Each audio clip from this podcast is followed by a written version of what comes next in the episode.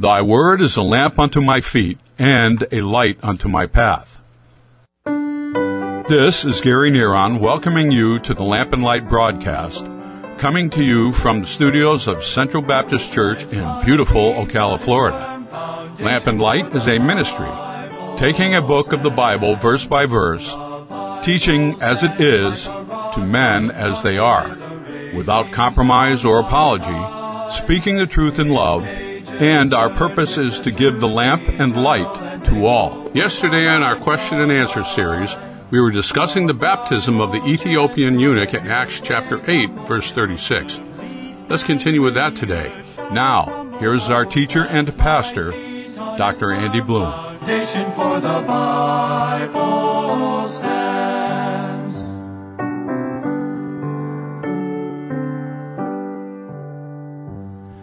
In verse 36. And as they went on their way, they came unto a certain water. And the eunuch said, Well, here's water. What doth hinder me to be baptized? Now, I, I, I like that because earlier, when the Lord pointed out this Ethiopian eunuch was riding in his chariot with his other soldiers around him. And as they're going back to Ethiopia, God points the man out. And I tell you what, Philip runs to catch up with him. We're told he runs. And so he realized the importance of a soul, especially when God's pointed that soul out to them. That soul needed the gospel. And by the way, if God lays a soul on your heart or somebody you see and you say, man, that person can't be saved, then God showed that person to you. And so why not just you on your part make that person an object of prayer, meet them, get to know them, make them an object of prayer and first give them salvation track and then offer the gospel to him verbally. But uh, do it uh, and keep it in prayer and don't give up on a lost soul. So they go on and they see, and he says, here, I mean, it's the Ethiopian, oh, Ethiopian eunuch saying, here's water. What doth hinder me to be baptized? Now, notice what Philip said. He said, if thou believest with all thine heart, thou mayest. And he answered and said, I believe that Jesus Christ is the Son of God. In other words, he had placed his faith in Jesus Christ. He believed that Christ died for his sins and rose from the dead.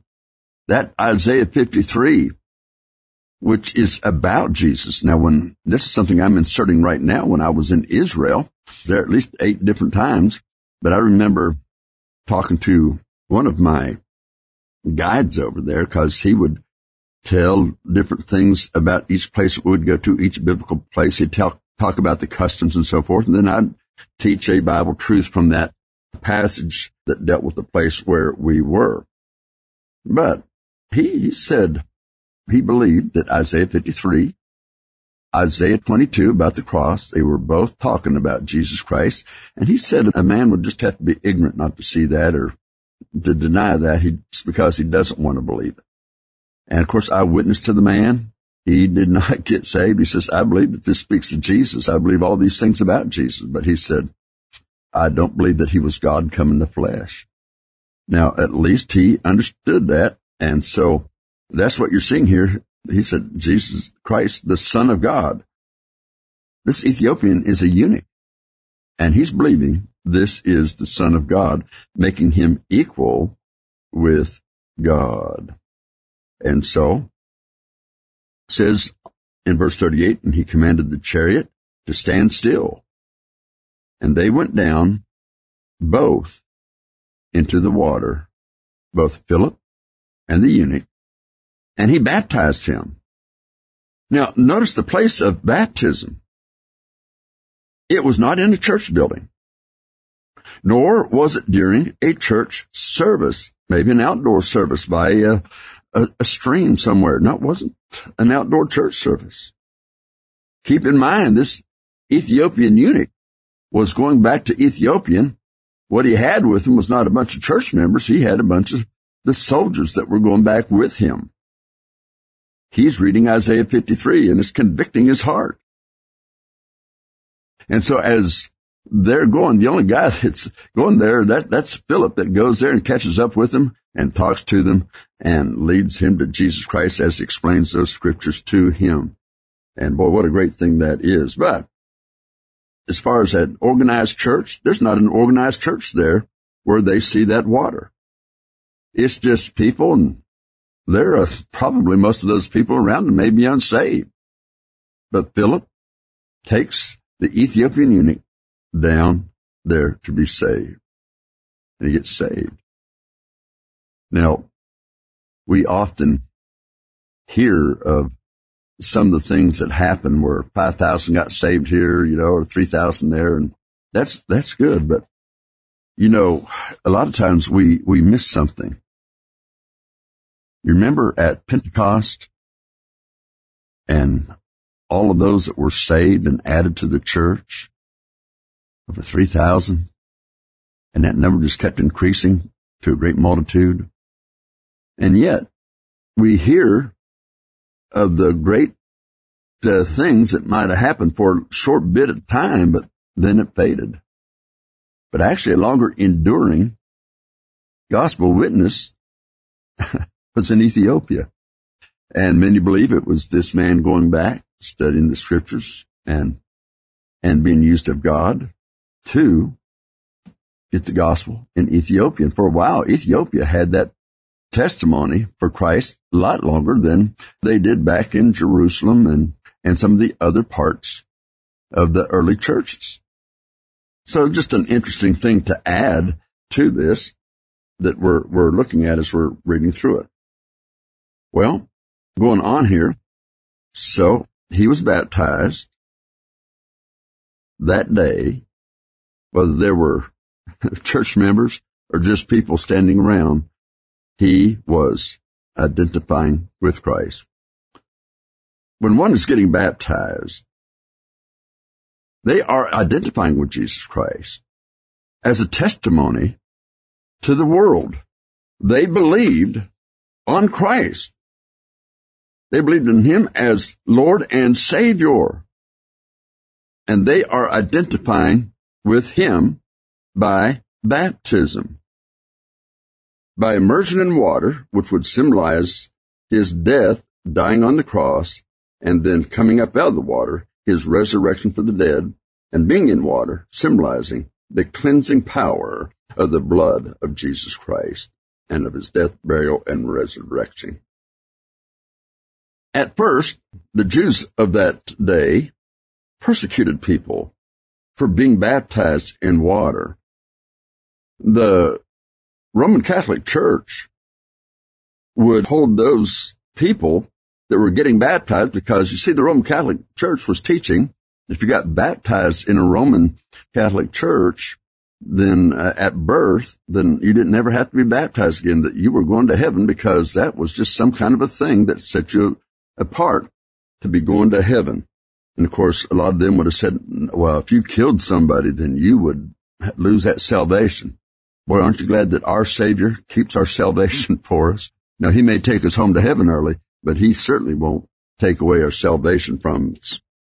But nonetheless, as we look at it, they were burying them in the water while they're still alive, drowning them, some of them. Early, the, even the Roman Catholic baptized babies by immersion because they went by what the word meant and what took place in the days of Jesus and so forth and down through time. But when they had babies start drowning in that water, they decided to go to sprinkling. And so that's what happened as a result of that. So they're baptized underwater and that they gave them that name of Anabaptists, which meant rebaptizers. They too were put to death if they got caught as service was going on and they caught it, they had soldiers and so forth come in and just hold them underwater till they died.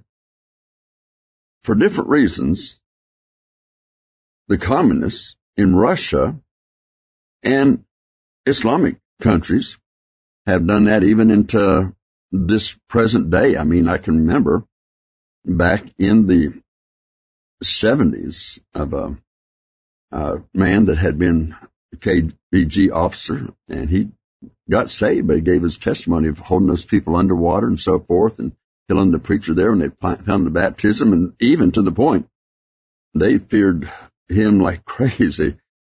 And I think his name was Sergei Kourdakov, but he got saved and then uh, he went to Canada, of course, thought to save his life, but they sent out Secret Service people of their own that uh, made sure that his life ended soon. The main thing I want you to see, though, in all of that, is that baptism follows salvation. Baptism does not save your soul. When you receive Christ into your life as your Lord and Savior, you became as saved as you ever will be. One needs uh, to look only to the thief on the cross to see that a person there was saved. That thief on the cross, Jesus said, Today thou be with me in paradise. He says, Remember me when thou comest into thy kingdom. That thief knew that was the Son of God, and he was calling on him because he knew that his body was going to die, but he was he knew his soul would continue to live, and he's calling on for salvation. And that thief on the cross, he was never baptized. He never belonged to a local church. he, uh, he he knew very little of anything about the Bible but it was the witness of Christ there, seeing him and hearing him, and knowing this indeed is the Christ, the Son of God. He knew that, and he received him there while on the cross. Now, he didn't get baptized afterwards, but Jesus said, Today thou shalt be with me in paradise. That's why I said salvation is what saves you. The salvation of Christ through his blood that is the repentance and faith in the shed blood of Jesus Christ. You receive him and you get saved, but it is definitely not through any other means or way that you get saved. Getting baptized won't save you. Join the Baptist church or any other church won't save you. Uh, it won't save you that you do a bunch of good works. And, and by the way, let me just add something doing bad things, then all of a sudden you do some good things for the church does not offset the bad things, the failure in obedience to the Lord, things that you're not doing, you're supposed to be doing. This is your radio pastor, Pastor Andy Bloom, saying, May the Word of God be a lamp unto your feet and a light unto your pathway today. We want to thank you for listening to the Lamp and Light broadcast. If you would like a CD copy of today's message by Dr. Bloom, send us your name, mailing address, and include the radio station by which you are listening and the date of the broadcast. We would appreciate a gift of $5 to Lamp and Light Broadcast, 1714 Southeast 36th Avenue, Ocala, Florida 34471. You may also visit us on the website and freely download the sermons by clicking on the sermon library. That website is www.centralbaptistocala.org. Again, the address for the Lamp and Light broadcast is 1714 Southeast 36th Avenue, OCALA, Florida 34471. And again, our website is www.centralbaptistocala.org. This is your announcer, Gary Neron, saying, May God's peace be with all that are in Christ Jesus. So the hills may tumble, it will firmly stand when the earth shall crumble. I will plant my feet on its firm foundation, for the Bible stands. I will plant my feet on its firm foundation.